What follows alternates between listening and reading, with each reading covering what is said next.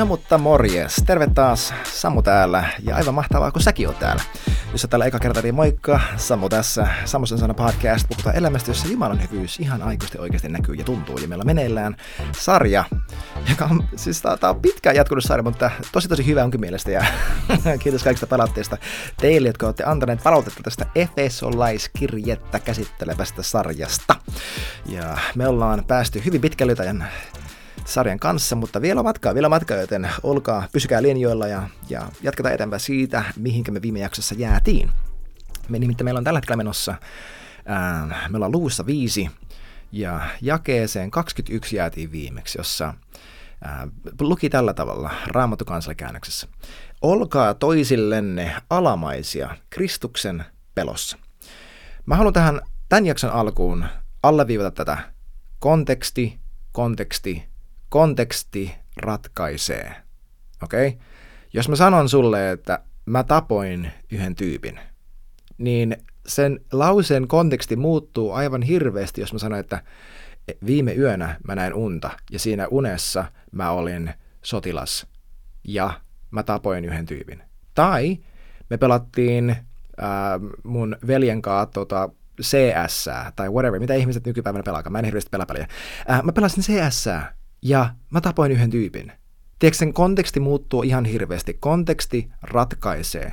Ja raamatun kanssa tämä asia on sama. Tätä mä haluan teille opettaa. Ja jokaiselle, siis ihan vaan teidän omaa raamatun lukua varten, mutta myös teille, jotka tuutte myöhemmin, tai nytkin elämässänne, opettamaan muita. Opetetaan ja luetaan raamattua sen oikeassa kontekstissa. Okei? Okay? Mä haluan sanoa ton siksi, että kun tämä jakso käsittelee aiheita, jotka kun nämä jakeet ottaa irrallisina, niin niitä pystyy käyttämään aivan miten sattuu. Raamatussa on tosi monta juttua, mitä pystyy käyttämään oman edun pönkittämiseksi ja, ja etsimiseksi, ja please, ei tehdä sitä. Konteksti ratkaisee. Mutta mennään eteenpäin. Raamattu kansalle käännös tosiaan käytössä meikäläisellä tässä kohtaa, ja jakeessa 5.22-24 lukee tällä tavalla – Vaimot, olkaa omalle miehellenne alamaisia, niin kuin Herralle. Sillä mies on vaimon pää, niin kuin myös Kristus on seurakunnan pää, oman ruumiinsa seurakunnan vapahtaja. Niin kuin seurakunta on Kristukselle alamainen, niin olkoot vaimotkin miehelleen kaikessa alamaisia. Mainittakoon fun fact tähän alkuun, että tämä sana alamaisuus itse asiassa ei esiinny tässä jakeessa.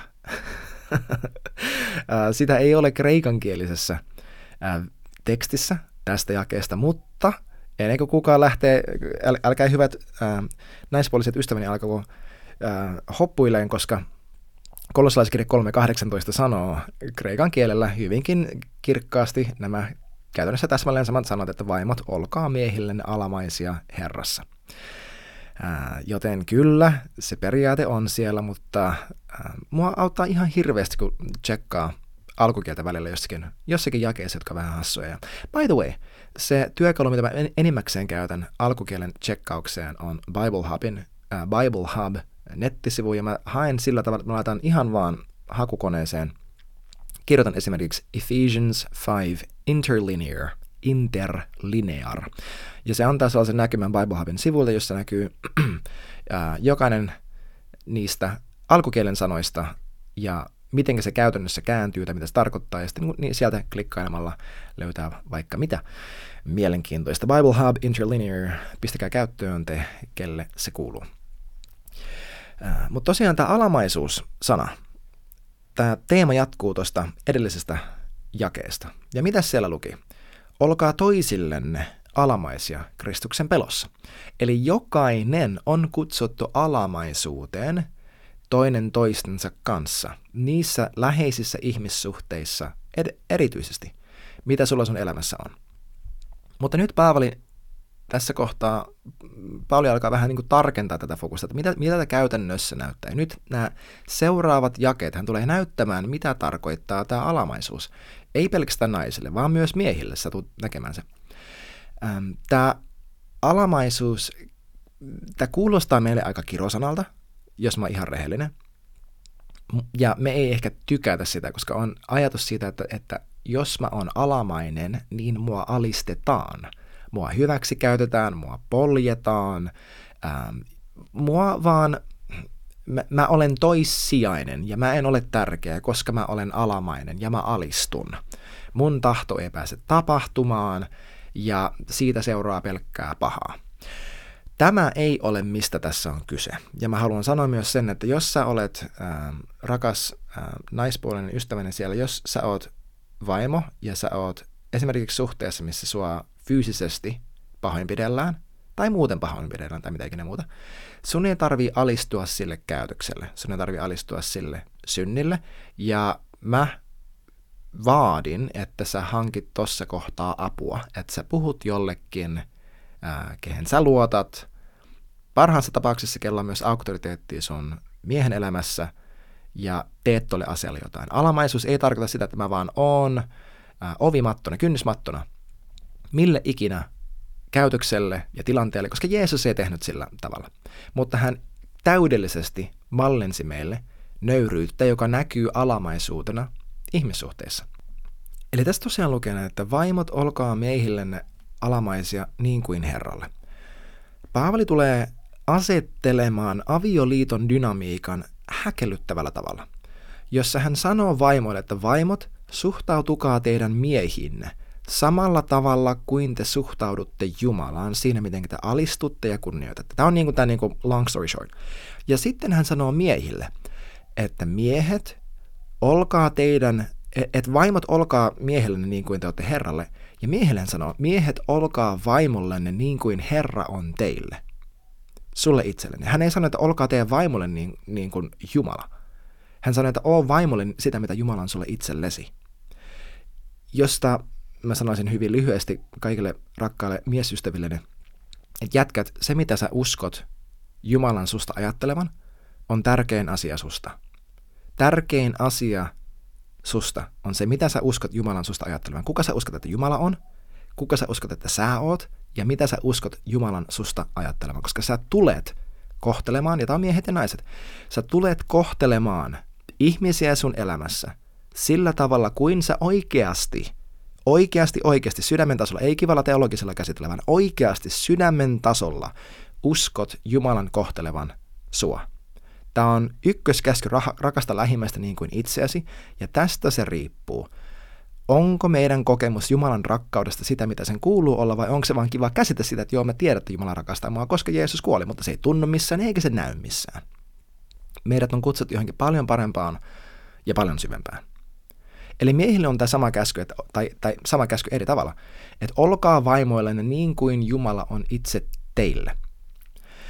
Ja näissä, jos sä huomasit, niin näissä kummassakin roolissa, vaimon ja miehen, on kyse Jeesuksesta. Koko av- avioliitossa on kyse Jeesuksesta. Sä tulet näkemään se pari että myöhemmin, mutta tässä on kaikessa kyse Jeesuksesta. Tämä on se, miksi, miksi sama, äh, saman sukupuolen avioliitot, äh, avosuhteet, avoliitot, mikä ei edes ole liitto, kaikki nämä irtosuhteet, kaikki tämä niin cohabiting-meininki, se kaikki lentää ikkunasta. Sä et voi väittää uskovasi Jumalan näkemykseen ihmisestä, ihmiskunnasta, hänen suhteesta seurakuntaan, ja silti pitää sun omaa näkemystä avioliitosta ja ihmisen seksuaalisuudesta. Puhutaan tuosta kohta lisää, mutta tämä on, tää on niin mu- ihanan mustavalkoinen. Ja tää on, tämän täytyy olla mustavalkoinen, koska jos Jumalan suhde seurakuntaa kohtaan ei ole selkeä, miehen rooli vaimoa kohtaan on epäselkeä meidän suhteet jokaista ihmistä kohtaan on selkeät. Ja me ei voida sanoa, että tämä on oikein ja tämä on väärin, mutta Raamattu käskee meitä, jos olet ollut mukana tässä sarjassa, Efesolaiskirja uudelleen ja uudelleen, jopa, jopa täällä sanoo että monta kertaa, että tietäkää, mitä Jumala ajattelee. Mä haluan, että te tiedätte, että mitä, mi, mitä mieltä Jumala on mistäkin asiasta. Meidät ei ole kutsuttu elämään jotenkin pimennossa, vaan tietää, mitä Jumala on asioista mieltä. Eli avioliitossa on kyse Jeesuksesta. Kun me ollaan hänelle alamaisia, me ollaan oikeassa suhteessa toistemme kanssa. Tästä loppupeleissä on kyse. Ainut tapa, miten vaimo voi olla oikeassa suhteessa miehensä, on olla Jumalalle alamainen. Ja ainut tapa, miten mies voi olla oikeassa suhteessa vaimonsa, on olla Jumalalle alamainen, Koska ainut tapa, miten mä voin antaa eteenpäin jotain, mitä Jumala mulle antaa, on vastaanottaa se alistumalla, nöyrtymällä sanomaan, että kyllä, sinä saat olla mun Jumalani. Ja tämä nöyryyden paikka on se, missä hän muovaa mua olemaan se mies, aviopuoliso, mun vaimolle, susulle, jonka Jumala on halunnut mun olevan. Mä haluan sanoa myös äh, sulle, jonka mies vaikka ei seuraa Jeesusta ihan täysin. Äh, Eka Pietari 3, jakeet 1 ja 2. Mä luen suoraan englanninkielisestä käännöksestä, koska tämä NLT mun mielestä sanoo paremmin. In the same way, you wives accept the authority of your husbands. Eli hyväksykää miesten auktoriteetti. Then, even if some refuse to obey the good news, your godly lives will speak to them without any words. They will be won over by observing your pure and reverent lives. Eli toisin sanottuna, sinä vaimo, sun esimerkki siinä, miten sä elät suhteessa Jumalaan ja suhteessa muihin ja sun mieheen, jos sä teet sitä, mihin Jumala sut kutsuu, se tulee saamaan tämän hedelmän aikaan sun miehessä. Mikä on ihana rohkaisuajatus. Ja by the way, jos tätä kuuntelee se mies, joka on elänyt kaukana Jumalasta, niin hyvänen aika. Älä enää jää sinne kuoppaan makaamaan. Älä mieti silleen, älä anna sen häpeän siitä, että joku mä oon ollut niin pitkään niin kaukana ja en mä nyt enää viiti ja mieti mitä muut kaikkea. Että mitä väliä sillä, mitä muut ajattelee, jos sä itse, jos sä oot kuolemassa. Jos sä itse olet kaukana elämän lähteestä, sä oot itse masentunut, sulla on itsellä syntiä sun elämässä, sä et oo onnellinen, sä et menesty niin kuin sä kuulut, sä huomaat, että sä et oo se aviomies tai se ää, isä tai mitä ikinä sun kuuluu olla sun elämässä, ja sä tiedät, että se on siksi, että sä oot, että sä oot kaukana Jumalasta. Tee vaan parannus. Älä jää sinne makaamaan, vaan tee parannus ja tule takas Jumalan luo, tule takas seurakuntayhteyteen, tuu takas valoon, Puhu sun läheisimmille kavereille, että kaverit, mä tarviin Jeesusta, auttakaa mua. Tee se. Tee asialle jotain. Älä jää sinne märehtimään ja nuolien, nuoleen omiin haavoissa, että joo, kato, kun tää nyt on vaan mennyt tällä ja mä ajauduin tänne ja täällä mä nyt oon, mutta mä jotenkin yritän parhaani. Ei sä et yritä parasta, jos sä jäät sinne. Sä yrität parhaa sillä, että sä käännyt sun synnistä, teet parannuksen ja käytännössä teet asialle jotakin. Huh, meinaa ihan innostua. Aamen. Äh, sanon tästä jakeesta vielä sen, että äh, Paavali kirjoitti tässä, että äh, Kristus on seurakunnan pää, oman ruumiinsa seurakunnan vapahtaja. Tästä sen verran, että mä tein 11.5.2023 jakson nimeltään Jeesus on päällikkö. Jos sua kiinnostaa tietää, mitä se tarkoittaa, että Jeesus on seurakunnan pää ja siispä mies on perheenpää, niin käy tsekkaamassa se. Niin kuin seurakunta on Kristukselle alamainen, niin olkoot vaimotkin miehelleen kaikessa alamaisia. Paavali sanoo saman asian uudelleen samoilla sanoilla, ihan vaan to drive home the point, kaverit mä oon ihan vakavas, vakavissani, näin sen kuuluu mennä, tehkää tällä tavalla ja hyvää siitä seuraa. Mä en halua mennä tämän pidemmän tässä jaksossa, koska oli kiva saada tällainen spesififokus tähän aiheeseen, joten mä jätän tähän ja jatketaan ensi jaksossa siitä, että miten taas miesten on tarkoitus suhtautua heidän vaimoihinsa. Nähdään ensi kerralla. Heippa! Hei, kiitos kun olit kuuntelemassa tämän jakson. Sä löydät mut nykyään netissä osoitteessa samusensano.com ja Instagramissa nimikkeellä Samusen Sano, jossa sä voit myös rohkeasti laittaa mulle DMllä kysymyksiä, ajatuksia, mietteitä, todistuksia, mitä ikinä muuta.